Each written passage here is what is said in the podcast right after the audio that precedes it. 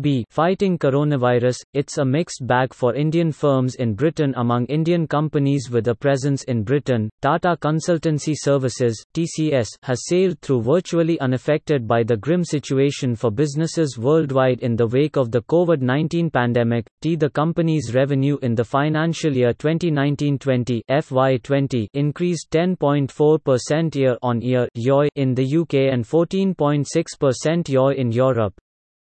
The Q four Y O Y C C growth in the U K was five point four percent and in Europe eleven point nine percent. T T C S, which has nineteen thousand employees in the U K and Ireland, had a solution in place called Secure Borderless Workspaces (S B W S) before coronavirus struck. This facilitated staff to work from home (W F H) regardless of whether they operated back office or customer-facing operations. The stay-at-residence restrictions hastened the rollout and expansion of the program. T. Amit Kapoor, head of T C S in the U K, was quoted as saying, "What the pandemic did was that it forced a challenge and an opportunity to take this model into what we are seeing as a dispersed model, but technologically coupled."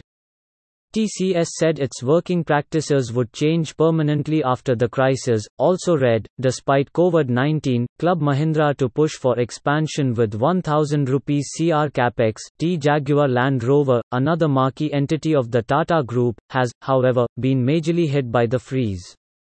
Its retail sales in Q four F Y twenty were down thirty point nine percent to one hundred nine thousand eight hundred sixty-nine vehicles. China had generated double-digit growth in Q two and Q three, but in F Y twenty as a whole, the turnover declined by eight point nine percent Y O Y. Sales of the new Range Rover Evoque, though, were up twenty-four point seven percent and of the all-electric Jaguar I-Pace by forty percent. T. The Karmakar announced it would resume production in Solihull in the West Midlands of England, Slovakia and Austria on May eighteenth, having restarted its joint venture plant in China in February. The factory in Halewood near Liverpool will reopen on June eighth, and the one in Brazil on June fifteenth.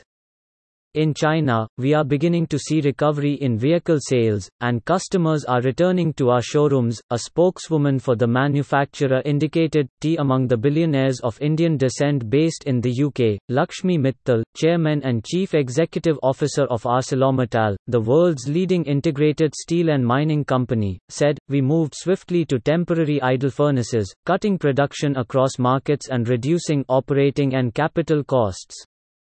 The remainder of this year will be challenging, but we went into the COVID nineteen crisis with the lowest net debt since the creation of the company, which is a matter of considerable comfort," he added. Also read, important for nations to work together to eradicate COVID nineteen, Modi to Trump. In Q one F Y twenty, the firm reported a net loss of one point one two billion dollars, which was less than Q four F Y nineteen, one point eight eight two billion dollars, but more than the corresponding quarter in F Y nineteen. F Y nineteen, four hundred fourteen billion dollars.